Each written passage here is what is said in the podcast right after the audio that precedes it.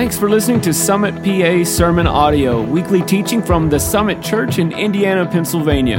SummitPA.church, every life made different.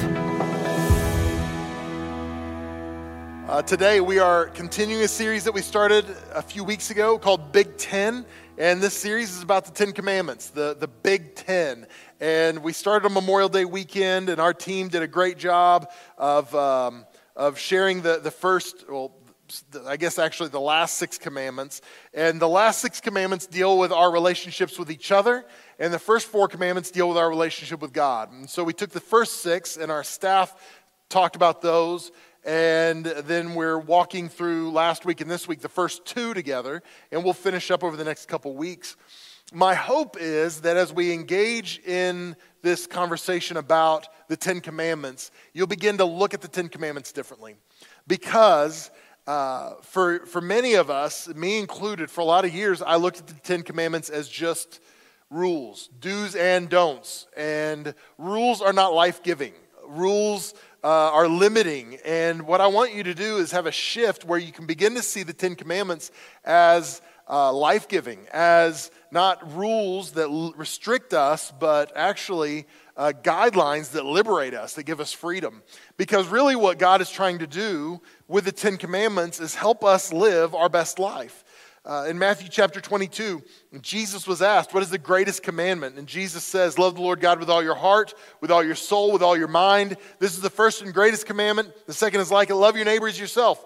All the law and the prophets hang on these two commandments. So, what he's saying is, if we could sum up all the commandments, it's these two things love God really well, love your neighbor really well. And if we can do that, then everything else falls into place. Uh, that these are the values that support the rules. So, God wants you to have a healthy marriage. And so, one of the best things you can do to have a healthy marriage is not cheat on your spouse, right? So, God says, don't commit adultery. If you want your best marriage, don't commit adultery. Um, God wants us to have healthy relationships with the people around us. So, one of the most important things we can do to have healthy relationships with people is not murder them, right? That's beneficial. Uh, and the friends I look for, I look for somebody who's not going to murder me. Like, that's important. That's a value, I think. But I think you understand what I'm saying. At the end of the day, there are values here that are trying to help us live the life that God wants us to live.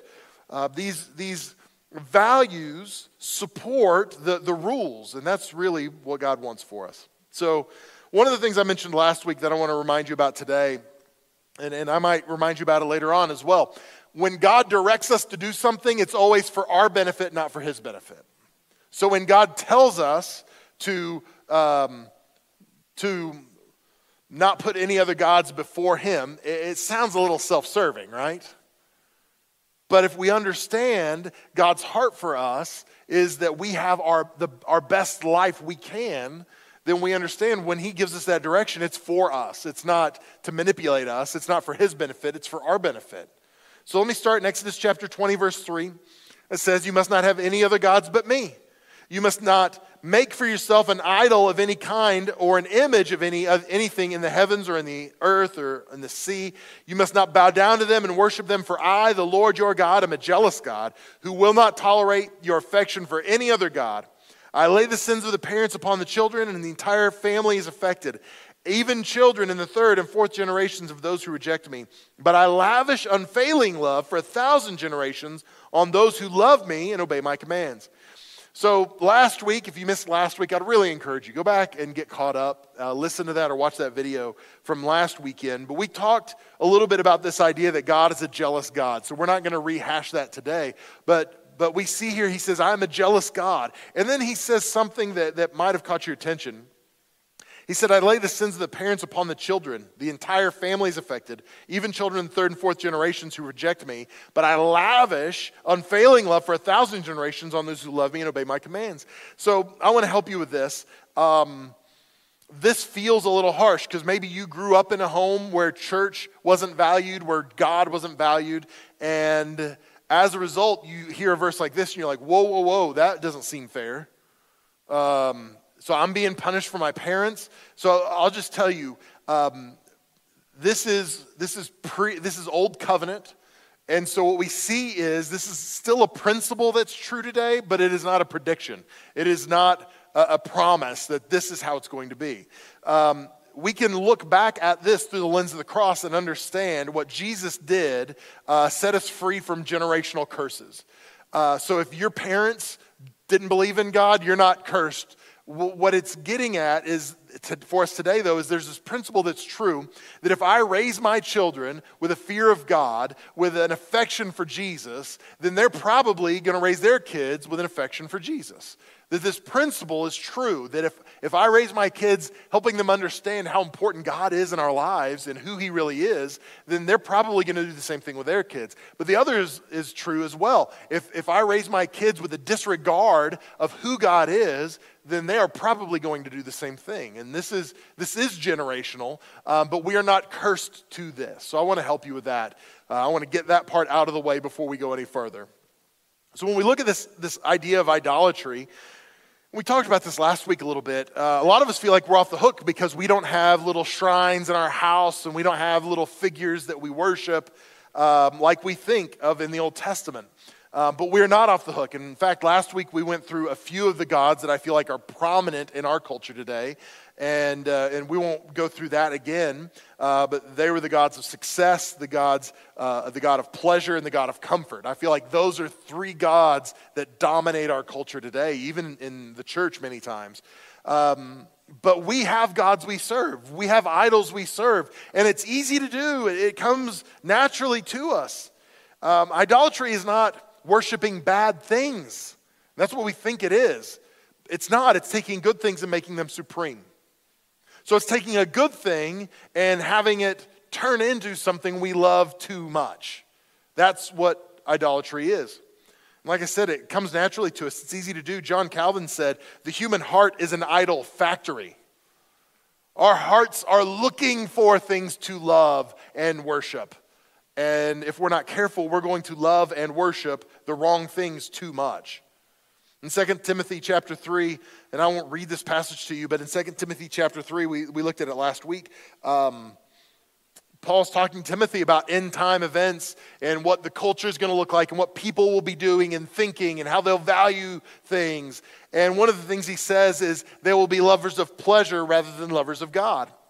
And we, we did a deep dive into the language. And what it was saying is, if we literally translated it is that they are friends with pleasure better than friends with God. So it's not that they say, I hate God and I worship this. But what they're doing is, is even more dangerous in some ways because what they're saying is, hey, I'm going to be friends with God, but I'm going to be better friends with this idol.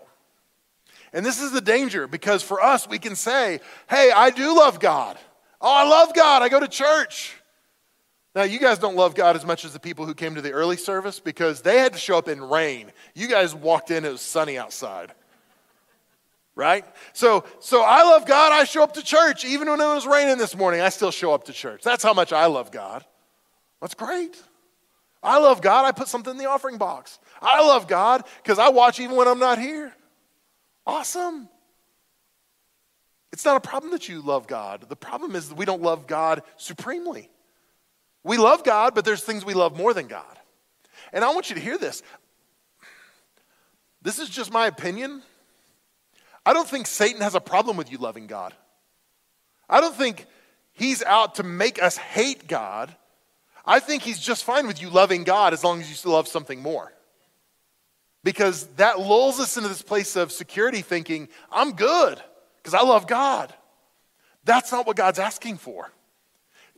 God, God is not interested in joint custody. He doesn't want to share you with someone or something else. God is an, an all in God. I've said before, God is ruthless, and He is. He doesn't want to share you, He wants all of you. That's why He says, I am the Lord your God. You will have no other gods but me. And then in the second commandment, he says that he won't tolerate affection for other gods because he will not share you with anybody else. He will be first, he'll be foremost, he'll be primary. And this is why when it comes to the tithe, and some of you are like, oh no, I knew we were coming to this. It's church, we're going to talk about giving. I'm not going to stay here, you don't have to leave. When it comes to the tithe, Some people think a tithe is just giving to the church, and that's, that's not true. Some people think tithe is giving 10% to the church, and that's not true either. The tithe is actually the first 10%. God wants the first 10%, not because he's greedy, because he's trying to help us understand that in all things, God will be primary. He will be first. God is first, whether we put him first or not. And what God's trying to do is help us come into alignment with His plans and word for us. So we put Him first in our finances, and it brings us into alignment with this understanding that God is first, He is primary. He, he is not just a friend, He's my best friend. He is not just a God, He is the God. He is not just someone I love, He is my primary, supreme affection in my life. See, idolatry is not hating God, it's just loving God less than you love other things. Another quote by John Calvin, he said this What is idolatry if not this? To worship the gifts in place of the giver himself. And that's what we do. We will take things that God has given us and we will worship them as supreme. God, thank you for this job. And now this job becomes everything to us. God, thank you for financial blessing in my life. And then that financial, it becomes what we chase, what we worship, what we're all about. This is going to sound weird but even our families. We can worship our, our family, our, our kids, our relationships. They can occupy a place that they were never intended to occupy. Is it wrong to love your kids? No, it's great to love your kids. You should love your kids. I advocate loving your children. You should do that, right? That's a good thing. But it's about ordering your affections correctly. If you love your kids as your primary affection, as your most supreme affection, then everything else is out of order. Your life is not going to look like what it should. Because really, at the end of the day, idolatry is about disordered affections. It's about loving the wrong things too much and loving the supreme thing, God, too little. In 1 John chapter 5, verse 21, John says this. He says, Dear ch- children, keep away from anything that might take God's place in your heart. And this is a good rule to live by. Avoid anything that may take God's place in your heart. And what he's saying is avoid anything that can become your supreme affection. What he's saying is guard your heart. Be careful about what you give yourself to, what you love too much. And I used to talk to teenagers a lot, and I've talked about it here a little bit about we ask the wrong questions. So a lot of times we as even adults will ask the question, well, is this sinful? Is it, is it, is it am I going to go to hell if I do this? And that is the wrong question to ask about just about anything. Uh, the question we should be asking is Is it wise? Is it wise for me to do this? Is it, is it going to potentially rob my affection of God by engaging in this behavior, by having this relationship, whatever it might be? And if we ask that question, we'd be so much better off. Uh, if we asked, if we asked this question, does this have the potential of robbing God of the affection he deserves? Instead of saying, well, I go to hell for this, it would change outcomes in our lives. Um, is it sinful to have lunch or coffee with someone who's not your spouse or the opposite sex? No, it's not sinful. You're not going to go to hell for that. Is it wise? I don't know. I don't because I don't think it's wise for me. Um, is it because something's going to happen? No. But I don't want to do anything that, that could put me in a position to have an affection for something greater than God. And that could be an extramarital affair, somebody that shows me attention or a little too much affection, and now my heart begins to go that way. Maybe it's a substance like alcohol, where we, does that drink bad? No, it's not going to send you to hell to drink alcohol. But before we know it, it can become a God for us. It can become what we wake up in the morning wanting and craving and thinking about. It's what nurses us and helps us, all these things. And what happens is before we know it, we've got things in our life that have taken God's place in our heart. One of the most important things we can do in order to prevent that from happening is to love what God loves. Because um, we talk about loving God in real generic terms sometimes. And it's like, we got to love God more. And people are like, yeah, I'm going to love God more. Okay, I guess that means I have to go to church more. I have to read my Bible and I have to pray. And that's what it looks like. And let's be honest, for a lot of people, they struggle to read their Bible more. Because the Bible is not always easy to read. Um, they struggle to pray because we think you've got to pray 30 minutes straight. And if you've never spent time in prayer, then 30 minutes might as well be eternity, right? it's forever. And you get two minutes in, you're like, I've prayed for everybody I know. Everything I can think, I've prayed for it. So what am I supposed to do now? And you just repeat. I'll, pray same two minutes. I'll pray it again, right? 15 times for 30 minutes. And then, so we're white knuckling this stuff, trying harder. I'm just going to do it. But I mean this sincerely. Just love what God loves. Just set your affection on the things that God cares about and loves, and it's going to help you love God more. Um, pastor Steph McCoy is our missions and outreach pastor. And you may or may not know her story. She, she was a student at IUP. She was a softball player, and she was attending here with some of the other softball players whenever we became the pastors. It was the spring of uh, 2014, and they were in the middle of their season, and I didn't know these girls. I just know these girls are coming to our church. And I got to be perfectly honest with you. I hope this isn't offensive. Uh, I am naturally not a big fan of women's college softball. I would never normally watch it on television or go out of my way to watch it in person. Just didn't care. But here's the thing there were some people in our church who love women's college softball. And if I want to learn how to love them, I wanted to love what they love. So I started becoming a women's college softball fan. I started showing up to their games. I started cheering them on. I, I, and that helped me get to know them better. And as a result, ultimately, Steph ended up on staff here. We tricked her into sticking around and not moving away. Right? Why? Because I, I chose to love something that she loved, and it helped me love her and her teammates more. Um, this is true in just about any area of our life. You want to learn how to love somebody better? Love what they love. Um, I've told you before, I don't know how many uh, terrible middle school band concerts I endured. Right? They weren't good. Let's not lie. We've got band teachers in the room right now, and if they were honest, they'd say the same thing. They're not good. They're not talented. They're working on it. They're trying. It's great. But I'm not going for the pure enjoyment of it. Do you know why I'm going? Because I love my daughter and she loves it. So we're going. We're going to do what she loves to do. So, what do we do with God? Well, we love the things He loves. What does He love? He loves lost people. If you don't have an affection for lost people, it's going to be hard for you to learn to love God. So, learn to love lost people. Learn to love broken, marginalized people. Learn to see people who are in need and respond to that. Love what God loves. It's going to help you stave off idolatry. Three things, real quick that idols do. Number one, idols lie to us, they offer something they can't deliver.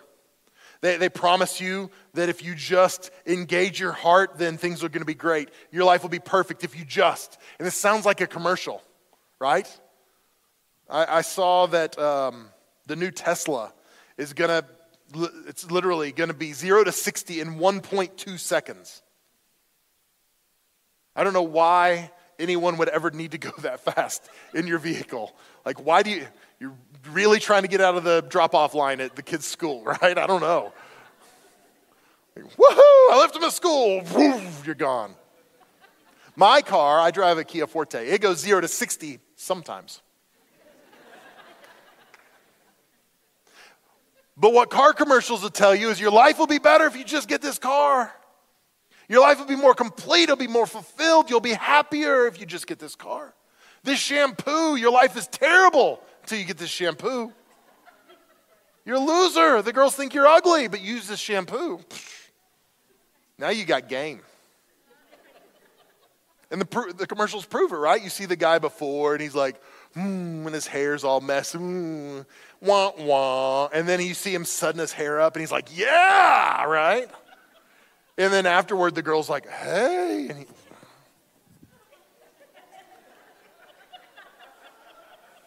Come on. What's it doing? Well, it's playing on our insecurities. You're not enough, but you would be if you had this shampoo. You would be if you had this car. You would be if you had this house. And this is what this is what Satan does. He did it since the beginning of time in the garden. Man, you're not enough. You know what? If you just ate of this fruit, then you'd be like God. There's something more for you. There's something better for you. And this is what idols tell us. There's something more for you if you'll just give me your affection, make me supreme, then your life will be better. The interesting thing is, they promise to give us what we want, but ultimately they rob us of everything that's really important to us. God is the only God who gives us more than he takes. Every other God takes more than they give. It's interesting because when, when it comes to Christianity, it looks like it takes more than it gives. I'm sure you've talked to people who are like, you know what? I mean, like, that's great for you, but man, sun, I don't want to give up my Sundays. Sunday's my day. Man, I don't want to have to, I'd have to give up some of my friends, some of the things I do. I've said this before, but growing up, there was this saying we had said, We don't smoke, we don't drink, we don't chew, and we don't run with girls who do. And that's hard in Oklahoma because most of them chew. this is about our behavior, though, right? This is about what we do and don't do. And people think if I go to church where I, can't drink, I can't smoke, I can't, I can't do all the things, I've got to change my behavior, I've got to live right. And I just, I don't know, that's a sacrifice. I don't know, that costs a lot. But the reality is, it's not that big a sacrifice once we experience God. Like, I can't believe that those things kept me from experiencing this, right? So the payoff is bigger than what we imagine it will be. And idolatry is the opposite. It promises us everything. Your life will be perfect. It'll be so good. Just love this and it will be good. And we go, okay, this seems easy. Then before we know it, we find out we've been lied to. We find out we've been deceived. We find out that, that maybe this God, this idol, is actually taking more than he gives, when in fact our God gives more than he takes.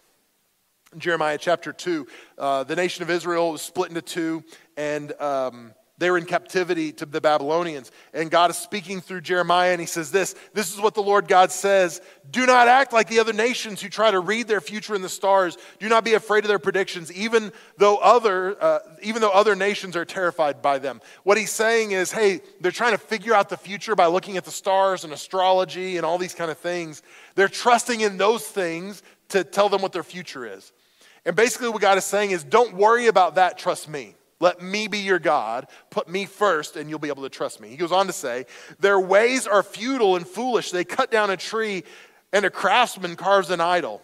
They decorate it with gold and silver, then fasten it securely with a hammer and nails so it won't fall over. Their gods are like helpless scarecrows in a cucumber field. They cannot speak, they need to be carried because they cannot walk. Do not be afraid of such gods, for they can neither harm you nor do you any good. This is who we serve when we serve an idol. We serve an idol who is powerless, but will tell you they have power. They, they cannot serve you or help you, but they will tell you they can serve you and help you. And in fact, God, I, th- I think God is a little sarcastic because he, there's a little snark in this as he's telling the nation, You people are serving idols that you have carved out of wood. They can't even stand up in their own power. You have to nail them down to keep them from falling over. They can't even move from place to place. You have to carry them to where they need to go. And he says, they don't have the power to harm you. Don't be afraid of them. But then he says, they also don't have the power to help you. Any other God we serve besides Yahweh, our one true God, the God of Abraham, Isaac, and Jacob, they lie to us. Idols lie. Second thing is this idols enslave us. 2 Kings chapter 17, verse 15 says they rejected the decrees and the covenant he, talking about God, made with their ancestors, and the statutes he had warned them to keep. They followed worthless idols and themselves became worthless. They imitated the nations around them, although the Lord had ordered them, do not do as they do. I want to point this out. They followed worthless idols and themselves became worthless. We move in the direction of our affection. So, what we love will has a gravitational pull on us, it will pull us that way. We, we begin to resemble the things that we worship. We take on their attributes. We take on their characteristics. It, it's, it's funny. Have you ever seen an older couple? They've been together a long time and they start to kind of dress alike? Like they're wearing the same colors. Maybe it's because the wife is just dressing the husband and it's easier if they're in a uniform. I don't know. but you see them, and if you didn't know they were together, you'd still be able to go, oh, yeah, I can see they're together. They kind of look alike. Why? Because we move in the direction of our affection. The things we love pull us that way. We begin to resemble the things we worship, both in a negative and positive way. Obviously, there's negative sides of this when we're pulled toward the wrong things, but there's a positive as well. This is why God says, You'll have no other gods before me. I will be first and primary in your life because He understands if He's first and He's the first in our affections, we're going to be pulled toward Him. We're going to start to resemble Him just by loving Him.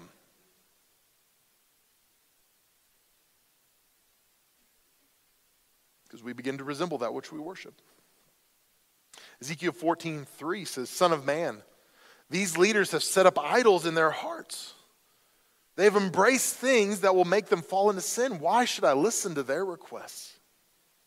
Said they've set up idols in their heart. It's not just that they are engaged in a behavior, but now their heart, the affections of their heart are pulled toward these idols. And they get to a place where he just says, I'm not going to listen to their requests. They can pray, but I'm not going to listen anymore. And I think too many times our prayers are ineffective because the re- end of the day, I think sometimes we've got idols. Yeah, we love God, but He doesn't occupy our top affection. And as a result, our prayers are ineffective. Third thing is this idols abandon us. Jeremiah 11 12 says this. Then the people of Judah and Jerusalem will pray to their idols and burn incense before them, but the idols will not save them when disaster strikes.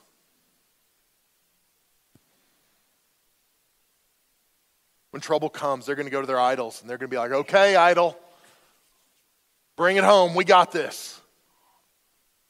And their idol has no power. We already talked about that. What happens? That, that idol that they've put their affection into, their, their hope, their faith, all these feelings, whatever it is, it abandons them. Now, what are they to do? When their idol is gone, because the idol can't save us. Well, what it does is it causes despair in our lives. There's a uh, there was a French political commentator in the 1830s, um, and he was observing the United States. He came to the U.S. just to study and to figure out our culture and, um, and just to report on it, what he had seen. And his name was Alexis de Tocqueville. And it was interesting what he said. Uh, he, he noted, when he came to the United States, he noted a strange melancholy that haunts the inhabitants in the midst of abundance. He went on to say, that the incomplete joys of this world will never satisfy the heart. That's interesting. what he observed is in the United States in 1830s, a nation of abundance with people that were full of melancholy. He called it a strange melancholy in the midst of abundance. You know, I mentioned despair. Sorrow and despair are two different things. Sorrow is um, the loss of a good thing among other good things. So, sorrow is the feeling we have when we lose our job, but we take comfort in the fact that at least I've got my family. Or um, maybe I, I, lose a loved one, and I take some com- comfort in the fact that at least I have the rest of my family. So it's sorrow is generated when we lose a good thing, but there are other good things that we can take comfort in. Despair is different because despair is losing the ultimate thing. And when we lose the ultimate thing, where are we to turn? what are we to do? I think this is a test of whether something or someone is an idol in us. When it's gone, how do we respond? Because if it's an idol, we will despair. Because there is no comfort, there is no consolation for that. That's all there is. Because that was supposed to be supreme for us. I was thinking this last week about um, financial crisis in 2008. Um, some of you remember it better than others, but in 2008, there was a global financial crisis that struck, and it was re- related to the housing market and mortgage backed securities, and um, literally every financial institution in the world was impacted by this to some degree or another. And I, am fascinated by it. So I've read just about everything I can get my hands on to read when it comes to uh, that period of time and what the economy looked like and all those kind of things. And one of the things that's, that's interesting and heartbreaking is between the middle of 2008 and the end of 2008, there was a string of suicides. And there was a lot of talk in that time between uh, people, you know, is it impacting Main Street or Wall Street? And, um, you know, who's this really impacting? And the reality is, it impacted lots of people. But what we see, and what made me think of this was that quote from Tocqueville that said, They had a strange melancholy haunts the inhabitants in the midst of abundance. The CFO of Freddie Mac uh, was very successful by most terms, but after this issue, he hung himself. He took his own life. The CEO of Sheldon Good, he killed himself while, while parked in his garage in his Jaguar. There was a French money manager who had invested public funds for people's retirements uh, in a, was, was ultimately a Ponzi scheme by Bernie Madoff that you might remember. And this man lost $1.4 billion worth of people's retirements. He took his own life in his Madison Avenue office. There's a Danish senior executive with HSBC who killed himself in a closet in his hotel room. There was an executive with Bear Stearns, and Bear Stearns was a, uh, they were an investment company, an investment bank who uh, they were about to close their doors, and uh, the government helped arrange uh, a buyout of Bear Stearns by J.P. Morgan Chase, and saved the company essentially, but um, it just did huge financial damage to this company. And there was this exec that thought he was going to be brought on to JP Morgan Chase. And when he found out he wasn't, he took a handful of pills and he jumped out the window of his 29th floor office and killed himself. And later, when his friends were asked, his friends said, This Bear Stearns thing broke his spirit.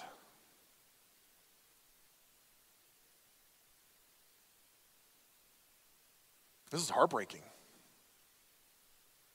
This was just money. It was a lot of money. It was just money. Were these people evil? I don't think they were evil. They had wives and kids and families. And I think what happened is they took something and they made it supreme, and it should have never been supreme in their life. What happened is they lost something that was supreme, that was ultimate, and it caused them to despair. Same thing can happen to us. We put our hope, we put our affection in the wrong thing. We get our affections disordered, where we love the wrong things too much and the right things too little. And what happens is we lose those things and we end up in despair. We end up like this man, and maybe we don't take our own life, but it breaks us. at the end of the day, God wants us to love Him supremely, and it's not because He needs it, it's because we need it. When we love God supremely, it'll order the rest of our affections. I am telling you, I, I love my wife better when I love God supremely. I love my kids better when I love God supremely. I, I love our church better when I love God supremely. When I make sure my affections are ordered in a way that pleases God, and when I start with Him, everything else falls into place correctly. I don't have to despair because I'm never going to lose God.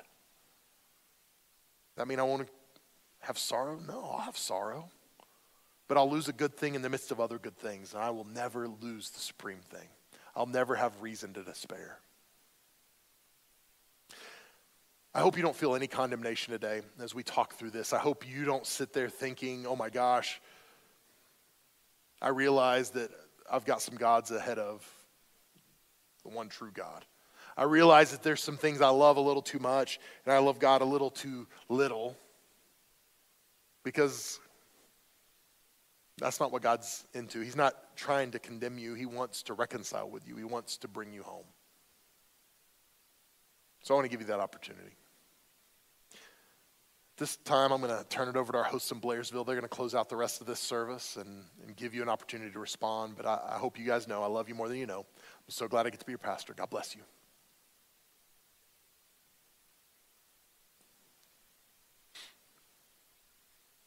One of the things I said in um, the other services this weekend is when I'm buttoning a shirt, if I get that first button wrong, it messes up all the rest of the buttons because I'm not paying attention. They just kind of fall into place after the first one. And God is the first button. And if I can endeavor in my life to love Him supremely, then all the other affections will fall into place naturally. And that's really what today is about. It's about making sure our affections are ordered correctly. It's not that we don't need to love our family, but we just need to order, uh, love them in the, the right way or love them appropriately. It's not that we don't love our job. It's not that we don't love the things we have. It's okay to love any of those things. But we need to love them appropriately and in the right order. And when we do, everything else will fall into place.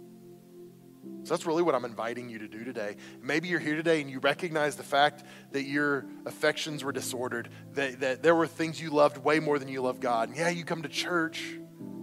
Yeah, you you watch online. Yeah, you do that stuff. That's great. But maybe you realize your affection for God is not primary. The great news is God's not mad at you. He's not here to condemn you. He wants to reconcile with you. He wants to bring you home. He wants you to experience His love like you've never experienced it before. And He's going to give you that opportunity. Maybe you've been coming to church for a hundred years. Maybe you've heard every sermon. You recognize, like, man, yeah, some of that was me. I've got some idols that I didn't even realize I had. God's ready to respond to you today if you'll respond to Him. I want to give you that chance. Why don't you bow your head and close your eyes with me? Lord, thank you so much for loving us like you do. I can never, ever understand why or how you love us, why or how you love me. God, I'm sorry for the times that I've taken you for granted. I'm sorry for the times that I have not given you the affection you deserve. I'm sorry for the times I haven't recognized that. I'm sorry for the times my heart has drifted from you. I pray, Lord, that you would help me always put you first in every way, in every relationship, in every affection. I pray that you would be first in my heart and my life. I pray that that would be the prayer of this church as well, God, that, that we would put you first that whatever you want from us, whatever you want for us, whatever you ask, we are yours. God, we will hold nothing back from you because you held nothing back from us. So, God, minister in us. Change us, transform us, make us different by your Spirit. Now, with nobody looking around, with your head bowed and your eyes closed,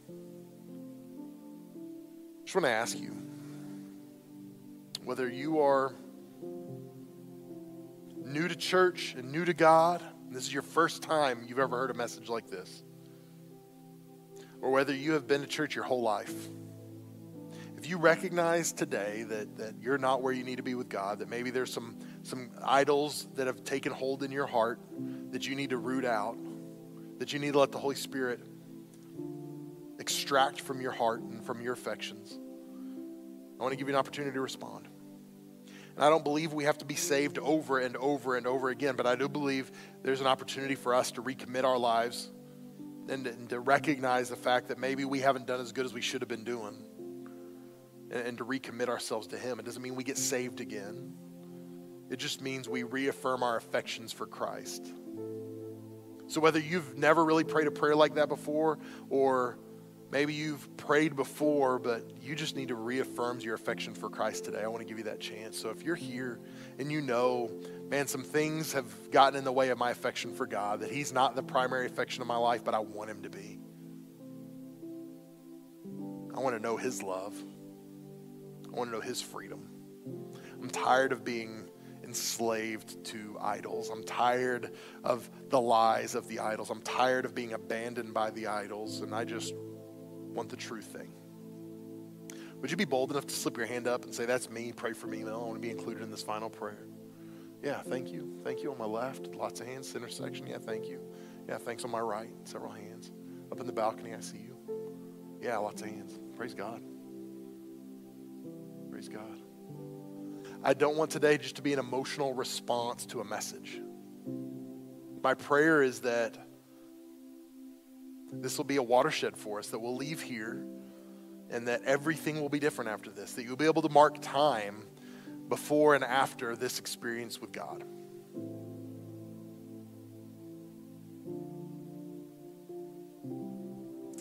Lord, have your way with us.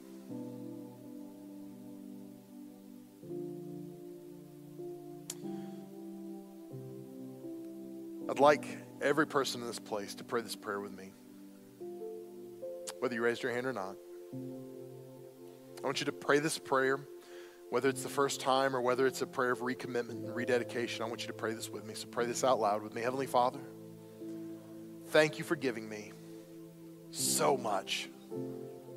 Thank you for giving me your Son to pay the price for my sins. Forgive me for putting other things in your place and for loving other things more than I loved you. From this day forward, you are my only God. You are my primary love, and I am yours. Thank you. In Jesus' name, amen. Amen. Come on, let's give God a round of applause today.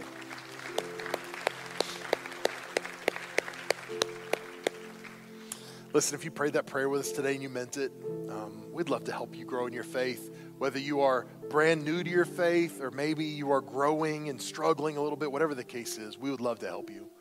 Uh, the simplest thing for you to do is to take the card out of the seat back in front of you, and then just take it to our information center. They're going to let you fill it out, answer questions you may have, give you a Bible, and help get you connected to some opportunities. If you're watching online or you're here in the room and you prefer to, you can simply text the word Summit PA to the number 94000. You do that, we're going to help you take the next step and get you connected to opportunities as well. If you're uh, if you respond that way, we're going to mail some stuff to you and help you grow in your faith. So thank you for that. We'd love to get you connected with Starting Point. It is a great opportunity for you to grow and be matured in your faith and really figure out what God's doing in our world and in your life. So thank you for that.